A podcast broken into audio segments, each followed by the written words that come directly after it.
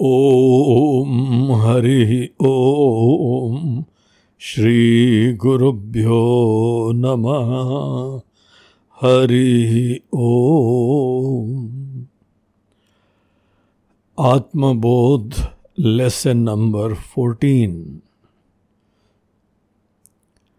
आइए सबसे पहले हम लोग चौदवा श्लोक पढ़ते हैं। अनाद्य विद्या निर्वाच्या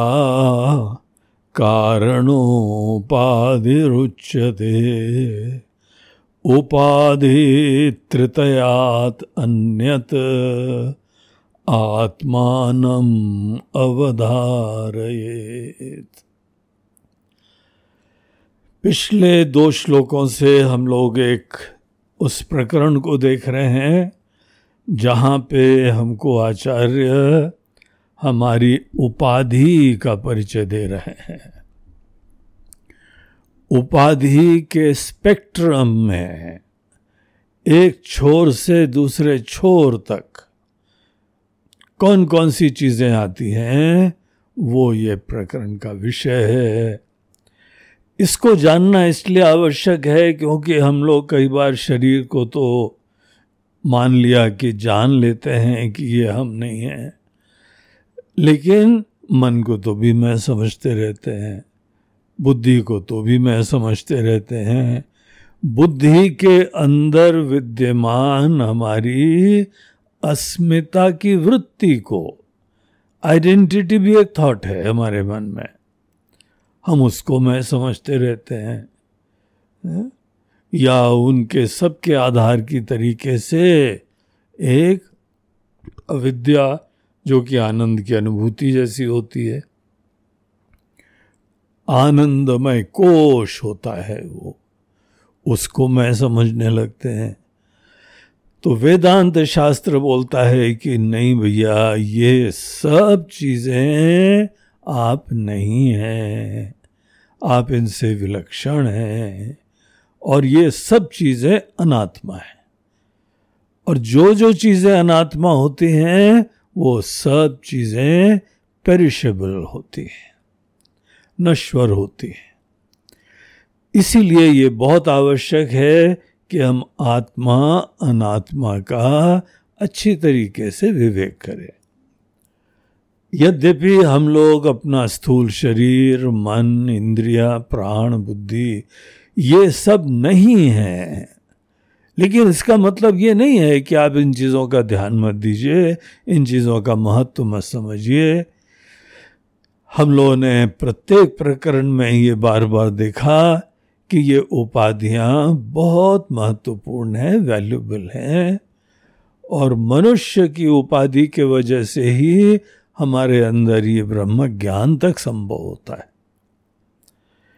तो इसीलिए उपाधि की उपेक्षा करने की यहाँ पे कोई प्रश्न नहीं चल रहा है। यहाँ पे हर चीज़ का आदर दे रहे हैं, उचित सम्मान कर रहे हैं, लेकिन ये हम सुनिश्चित करना चाहते हैं कि वस्तुतः मैं शब्द का अर्थ क्या होता है। तो यही आत्मबोध, आत्मज्ञान इस टाइटल से ही स्पष्ट हो जाता है। कि इसका ऑब्जेक्टिव क्या है। तो स्थूल शरीर जो इंद्रियों के द्वारा दृष्ट था, वो हम लोगों ने पहले देखा। पिछले तेरहवें श्लोक में हमने देखा कि जो हमारा सूक्ष्म शरीर है, जिसके अंदर पाँच ज्ञान इंद्रियाँ, पाँच कर्म इंद्रियाँ, पाँच प्राण, मन और बुद्धि, ये सब चीज़ें सेवनटीन कंपोनेंट्स ये सत्रह जो है, इसके अवयव हैं, उनसे ये सूक्ष्म शरीर बनता है।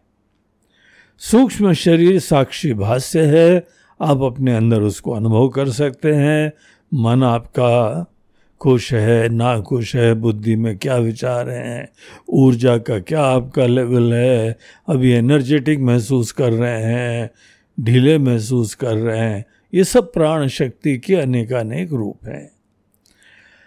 इंद्रियों के बारे में भी हम कॉन्शियस हैं, हमारी आँख अच्छी है, हमारी आँख जो है ढीली हो गई है।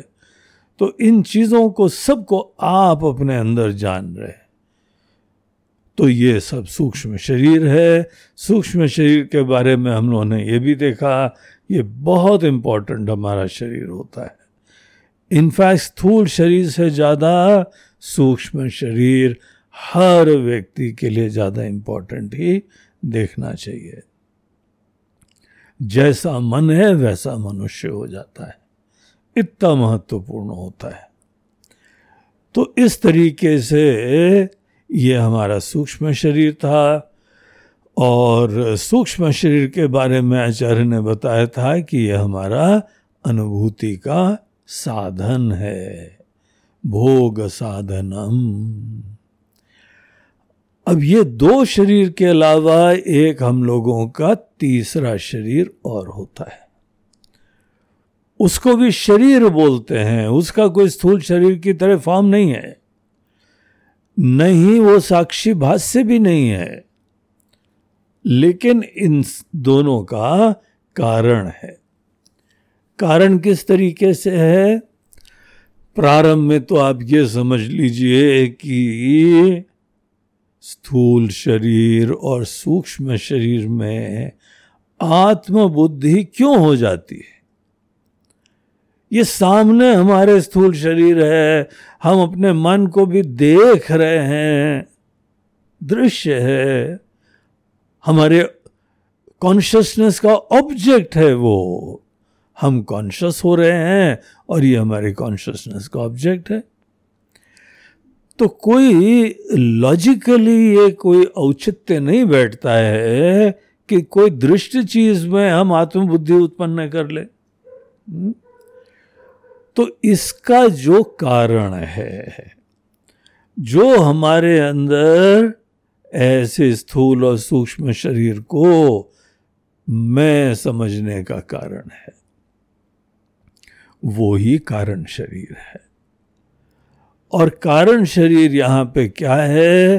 तो देखिए अब इस श्लोक को, अनादि अविद्या अनिर्वाच्या कारण उपाधि ही उच्चते संक्षेप में, अविद्या कारण उपाधि ही उच्चते हमारे अंदर जो अपने तत्व का, अपने स्वरूप का अज्ञान है हम अपने बारे में भी नहीं जानते हैं, हम दुनिया के बारे में भी पूरा रहस्य नहीं जानते हैं, हम ईश्वर के बारे में भी किसने बनाई, कैसे बनाई, ये सब हमको नहीं पता।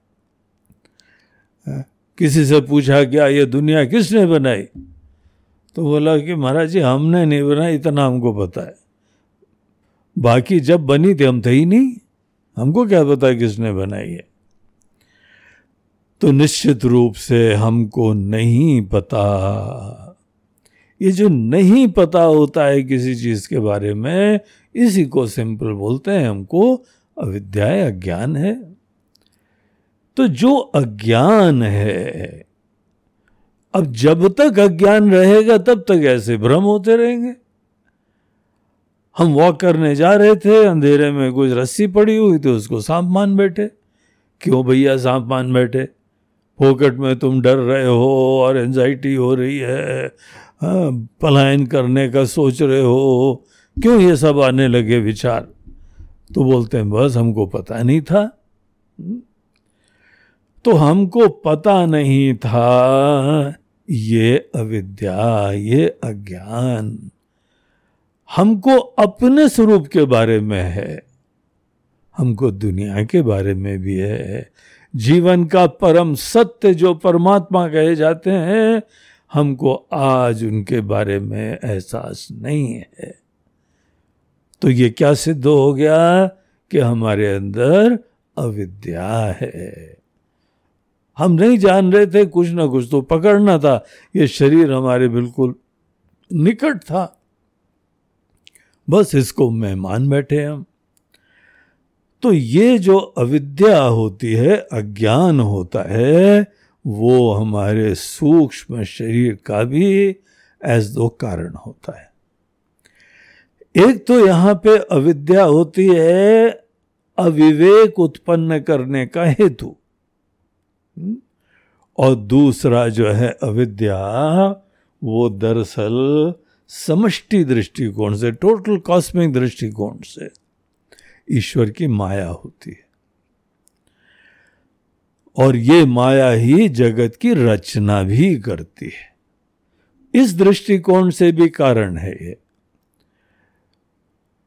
तो ये उत्पन्न करने का भी कारण है, सामने प्रोजेक्ट करने का कारण है, और साथ ही साथ गलत फहमी उत्पन्न करने का कारण है, अविवेक उत्पन्न करने का कारण है दृश्य को हम दृष्टा मान बैठ रहे हैं। अनात्मा को आत्मा मान बैठे हैं। तो ये अविद्या ही कारण उपाधि ही उच्चते इसी को सब के अंदर तीसरा शरीर कहा जाता है। इसको शरीर इसलिए कहते हैं, हमने पिछले श्लोक में ही बताया था, क्योंकि जो नाशवान होता है जिसका नाश पॉसिबल होता है। शीर्यते इति शरीरा। नश्वर है ये। ये खत्म हो सकता है। हाँ लेकिन अपने आप नहीं खत्म होता है। देखिए, हमारा और आपका कितने सारे जन्म हो चुके हैं। ये सृष्टि बहुत पुरानी है। आज हम लोगों का विज्ञान भी बोलता है कि ये बिलियंस ऑफ़ इयर्स पुरानी है। और यहाँ पर अनेकों बार लोगों का जन्म मरण होता रहता है। हम आते हैं, रहते हैं। हम लोग के शास्त्र तो बोलते हैं, इस सृष्टि से पूर्व भी दूसरी सृष्टि थी, इससे पहले वाली सृष्टि थी। तो ऐसे हम लोगों के काल की गणना तो बड़ी अद्भुत है। वो तो बोलते हैं कि ये सतयुग था, फिर उसके बाद त्रेता, द्वापर और अभी कलयुग चल रहा है। ये तीन मिला के कल्प होते हैं। और इसके पीछे क्या क्या लंबी चौड़ी करना होती है। तो आपने बहुत सारे शरीर धारण करे हुए हैं। कितनी बार जन्म लिया हुआ है। हर बार ये अविद्या रही थी। अविद्या से प्रेरित हम अपने ही शरीर मन बुद्धि को मैप समझ बैठे थे। भूल हो गई थी। अपने आप को छोटा मान लिए थे। और फिर छोटे पने से प्रेरित होते हुए अपना छोटापना अपनी असुरक्षा, काल्पनिक काल्पनिक छोटापना काल्पनिक असुरक्षा उसको दूर करने के लिए जीवन भर जुगाड़ करते हैं। तो ऐसी हम लोगों की स्थिति आई। अब कारण शरीर कहाँ खत्म हो रहा है? कितने जन्म हो गए कारण शरीर खत्म नहीं होता है। बचपन से अभी तक आपने कितना अनुभव कर लिया, कितना ज्ञान प्राप्त कर लिया स्वतः कारण शरीर कभी खत्म नहीं होता है। ये अविद्या रूपी कारण शरीर इसको दूर करने के लिए बहुत ही एक विलक्षण प्रामाणिक प्रयास करना होता है। लेकिन इतना बात शरीर शब्द ही हम लोगों को संकेत करता है कि भले ये बहुत ही जो है वह एक विलक्षण और विचित्र चीज़ है। अविद्या। लेकिन एक अच्छी खबर यह है कि अविद्या भी शरीर कहा गया है। और इसीलिए इसका नाश हो सकता है।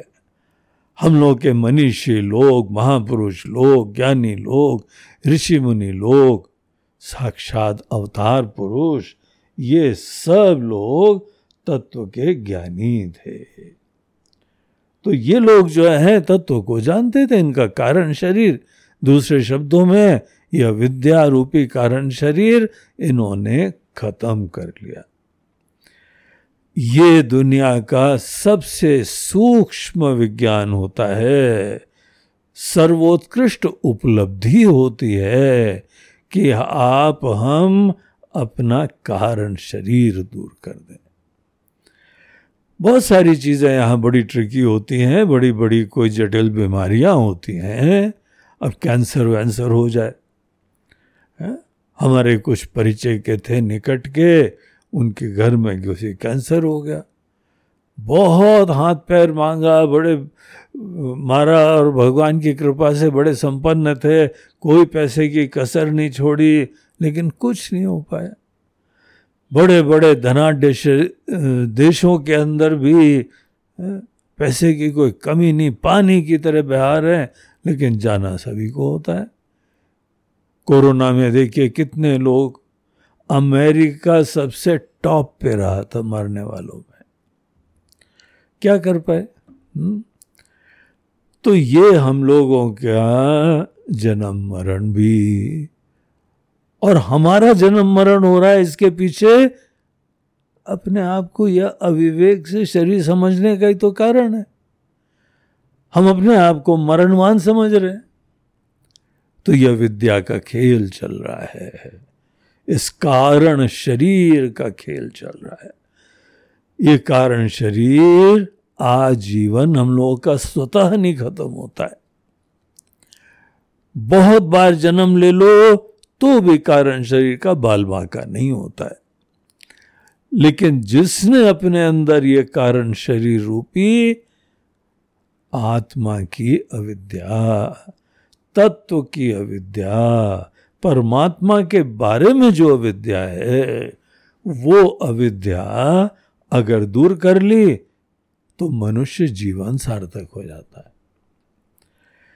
देखिए, ये हम लोगों का जीवन दर्शन है। यहाँ पे चार पुरुषार्थ हमको बताए जाते हैं कि आदमी को जीवन में सिद्ध करने चाहिए। धर्म, अर्थ, काम और मोक्ष। धर्म का आधार बनाओ, कामना की पूर्ति भी करो, अर्थ का संचय भी करो, लेकिन अंततः मुक्ति प्राप्त करो। किससे मुक्ति प्राप्त करनी है? अपने इस अविद्या से। अविद्या से ही मुक्ति प्राप्त करनी होती है। और अविद्या के वजह से सब झमेले होते हैं, छोटापना, सुरक्षा, दीनता, संघर्ष हिंसा क्लेश, सब चीज़ें अविद्या की वजह से होती हैं। इसीलिए मुक्ति केवल अपनी अविद्या से ही छुटकारा होता है। तो बहुत महत्वपूर्ण होता है ये कारण शरीर। और ये बाकी सबको सस्टेन यही करता रहता है। इसको कारण एक और दृष्टिकोण से कहते हैं कि जिसने अपने अंदर अविद्या समाप्त कर ली, उसका जन्म मरण का चक्र खत्म हो जाता है। जिसने अविद्या को खत्म नहीं करा तो उसको दोबारा जन्म लेना पड़ेगा। अवश्यम भावी वो छोटा बना बना रहेगा, दीनता बनी रहेगी, आकांक्षा बनी रहेगी, और यही आकांक्षाएँ तो हमको जन्म का हेतु बन जाती हैं हम्म?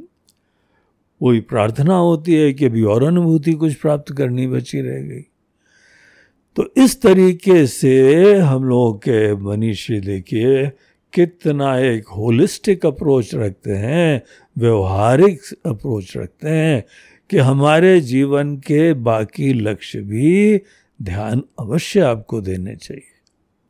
स्वावलंबी बनिए, आवश्यकताओं की पूर्ति करिए, परिवार की सेवा करिए, समाज की सेवा, देश के लिए आशीर्वाद बन जाइए, विश्व का कल्याण हो, ये तो हम लोग प्रार्थना ही करा करते हैं। तो उसका भी आपके माध्यम से कुछ हित तो हो जाए, कृपा हो जाए।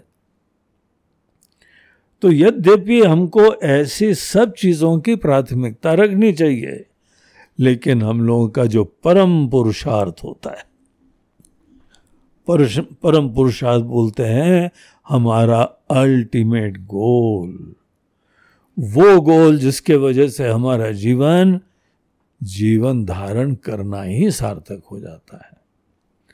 वो कोई बाहर की उपलब्धि नहीं है। वो अपने ही अंदर विद्यमान कारण शरीर या विद्या, इसको ही दूर करना होता है। तो कारण शरीर के बारे में ये थोड़ा सा हमने आपको परिचय दिया। अब यहाँ पे श्लोक में एक एक शब्द देखते हैं और देखते हैं, आचार्य क्या बता रहे हैं हमको। अविद्या के यहाँ पे दो विशेषण दिए जा रहे हैं। अविद्या विशेष्य है, है? वो सब्सटैंटिव है और दो एडजेक्टिव्स दिए जा रहे हैं। कौन से विशेषण दिए जा रहे हैं? एक अविद्या के बारे में परिचय देते हुए कहते हैं अविद्या अनादि है। अनाद्य विद्या। अनादि अविद्या ये दो शब्दों की संधि के वजह से शब्द क्या बन जाता है? अनाद्य विद्या। तो अविद्या जो हमारी है कब प्रारंभ हुई? अब जब अगर किसी के मन में ये प्रश्न आता है कि महाराज जी, अविद्या चालू कब से हुई? कौन व्यक्ति उसका कारण आदि बता सकता है? सच्चाई तो यह है, अविद्या आने के बाद ही हमारे लिए काल का चक्र चालू हुआ है। तो काल के चक्र से पूर्व में अविद्या है, इसीलिए सदैव अविद्या को अनादि ही कहा जाएगा। इसका आदि नहीं भैया है। किसी चीज़ का भी अज्ञान हो। हम आपसे कहे, आपको जापानी, पता है क्या? चीनी पता है, रूसी भाषा पता है, बोलते नहीं पता है। मतलब कब से नहीं पता है? बोलते शुरू से नहीं पता है। शुरू से मतलब कब से नहीं पता है? बोलते कोई आदि नहीं है इसका। बस नहीं पता है। तो अविद्या सदैव अनादि होती है। लेकिन अविद्या के अंदर एक चीज़ और होती है कि वो अनंत नहीं होती है। जब तक आप उसको प्रामाणिक ढंग से हैंडल नहीं करेंगे, वो चलती रहेगी। वो खत्म होती हुई दिखाई नहीं पड़ रही है। जीवन खत्म हो जाता है तो भी अविद्या नहीं जाती। कितने जन्म ले डालो तो भी अविद्या नहीं जाती। तो अविद्या स्वतः नहीं जाती है, लेकिन एक तरीका होता है। इसीलिए यद्यपि अविद्या अनादि है, लेकिन अनंत नहीं है। जो अनंत नहीं है, उसके लिए एक शब्द होता है स अंत शांत। शांत नहीं, शांत। शांत उसको बोलते हैं जो जिसका अंत होता है। तो अनादि है यहाँ पे इतना ही आचार्य ने बताया है कि फ़िलहाल आप इतना समझ लीजिए कि अविद्या का कोई आदि नहीं दूसरी चीज़ अविद्या के बारे में यहाँ विशेषण जो दिया जाता है, बोलते हैं हमारे अंदर वो जो कारणभूत फैक्टर है, जिसके वजह से ये भ्रम उत्पन्न हुए और जिसके वजह से इनफैक्ट सब दृष्ट चीज़ें प्रस्तुत भी होती हैं। वो अविद्या अनिर्वाच्या। ये दूसरा विशेषण है। अनाद्य विद्या निर्वाच्या तो शब्द इसको अलग करें तो अनादि अविद्या अनिर्वाच्या। ये अनिर्वचनीय है। अनिर्वचनीय एक टेक्निकल शब्द होता है, जिसका मतलब होता है कि इसका वर्गीकरण संभव नहीं है। जब किसी चीज़ का कैटेगराइजेशन संभव नहीं होता है, क्या कैटेगरीज होती हैं? या तो कोई चीज़ सत होती है या असत होती है। ये दो मोटी मोटी कैटेगरीज होती हैं। सत शब्द उसके लिए प्रयोग होता है जो तीनों कालों में सदैव बना रहता है। भूतकाल में भी था, वर्तमान में भी है, भविष्य में भी रहेगा। ऐसी चीज़ को हम लोग कहते हैं सत। इसका नाश ही नहीं होता है। जिस चीज़ का नाश ही नहीं होता है वही जीवन में सत्य होती है, वही सत होती है। तो ये यहाँ पर एक कैटेगरी होती है और जनरली दुनिया की अनेक अनेक वस्तु इस कैटेगरी में आती नहीं है। दृष्ट चीज़ें आप देखिए, सब आते हैं, रहते हैं और चले जाते हैं। आज हमको जो लोग दिखाई पड़ रहे हैं, कल शायद दिखे, ना दिखे। हम लोग का शहर हो, हमारा शरीर हो, हमारे रिश्ते हो, सब चेंजिंग होते हैं। परिवर्तनशील होते हैं। परिवर्तनशील होते हैं मतलब अभी है, अगली क्षण नहीं है तो सत्य नहीं है वो। तो ये सत्य जो है अविद्या ऐसी नहीं होती है। क्योंकि इसका नाश हो सकता है, ये शांत है इसीलिए एक कैटेगरी तो निगेट हो गई। दूसरी कैटेगरी होती है असत, जो चीज़ है ही नहीं? जिसका नामो निशानी नहीं होता है। अब जैसे कोई बोले, वंध्या पुत्र, वंध्या शब्द उसके लिए यूज़ होता है, जो महिला प्रजनन नहीं कर सकती है, बच्चों को जन्म नहीं दे सकती है। ऐसे को बोलते हैं कि ये वंध्या है। अब वंध्या पुत्र, एक खोखला शब्द है। वो कभी होता ही नहीं है। वंध्या अगर पुत्र जनने योग्य हो जाए तो वंध्यापना खत्म हो जाएगा उसका। एज लॉन्ग एज वो वंध्या है, इसका मतलब वो पुत्र का, कोई संतान का जन्म हो ही नहीं सकता है। तो it is total non existent आकाश पुष्प अब ये सब शब्द होते हैं खोखले शब्द होते हैं ऐसी चीज़ें दिखाते हैं ये टोटल नॉन एग्जिस्टेंट चीज़ें हैं अविद्या टोटल नॉन एग्जिस्टेंट नहीं है क्योंकि हमारे अंदर विद्यमान है हमारे अंदर अविद्या है ये हमको पता है अनेकों चीज़ों का हमको परिचय नहीं है तो अविद्या का अस्तित्व तो प्रामाणिक हो गया। तो देर ये असत नहीं है। लेकिन साथ ही साथ ये सत भी नहीं है। सदैव बनी रहे, ऐसा नहीं होता है। तो सत भी है, असत भी है। जब कोई सत असत दोनों होती है तो ये विरोधाभास होता है। और इसी चीज़ को संकेत करने के लिए ये एक पारिभाषिक शब्द, एक टेक्निकल शब्द वो यूज़ होता है कि ये अनिर्वचनीय है। तो अविद्या अभी तो है, लेकिन इसका भी नाश हो सकता है। देवपुर कोई चिंता की बात नहीं है। हा? बस हमको वो शोध करना है, समझना है कि किस चीज़ से अविद्या खत्म होती। अविद्या का विरोधी क्या है? ये मात्र हमको जानना होता है और फिर आपकी अविद्या खत्म हो जाएगी।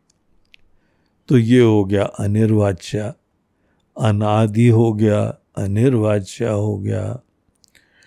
और अविद्या शब्द तो दिखाता है, केवल विद्या नहीं है आपके अंदर, इसी को अविद्या बोलते हैं। तो इसीलिए हमको एक दिशा भी देगी।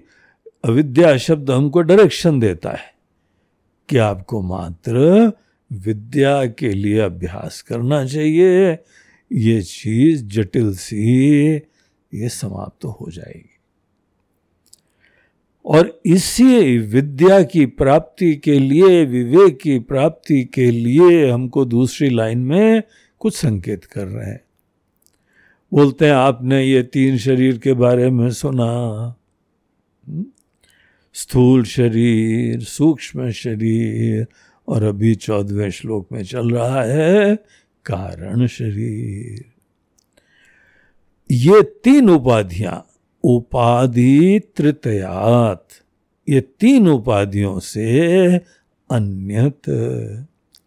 आपको बस ये विवेक करना है कि ये तीन उपाधि हम नहीं हैं। इन तीनों को बहुत अच्छी तरह से ऑब्जेक्टिफाई करिए। ये चीज़ें आपके ज्ञान का विषय बन जाए। जब आप बहुत अच्छी तरीके से तीनों शरीर को देख सकते हैं ऑब्जेक्टिफाई कर सकते हैं तो ये समझने में आसानी हो जाएगी कि ये शरीर हम नहीं हैं। बस यही अभ्यास करना है। उपाधि तृतयात ये तीन उपाधियों से अन्यत आत्मानम अवधारयेत। तो ये अवधारयत मतलब ये निश्चय करो। टेक योर ओन टाइम आपके जो भी प्रश्न हैं, जो संशय हैं, पूछिए। उठाइए, चिंतन करिए, प्रामाणिक लोगों के पास जाइए और इस तरीके से आपको, अपने आप को इन तीन शरीर से अलग देखना है। यही इस विद्या की प्राप्ति के लिए डायरेक्शन है। ये इसी को विवेक भी बोलते हैं। ये आत्मा अनात्मा विवेक चल रहा है। आत्मा अनात्मा विवेक में प्रधानता होती है कि आप अपने शुरुआत करो उपाधि से। अनेकों लोग इस चीज़ का सीधे बोलने लगते हैं, हम आत्मा हैं, हम सच्चिदानंद स्वरूप हैं, हम ब्रह्म हैं। है? चिदानंद रूप शिवो हम शिवो हम इससे भावना हो पाएगी, इससे ज्ञान नहीं होता है।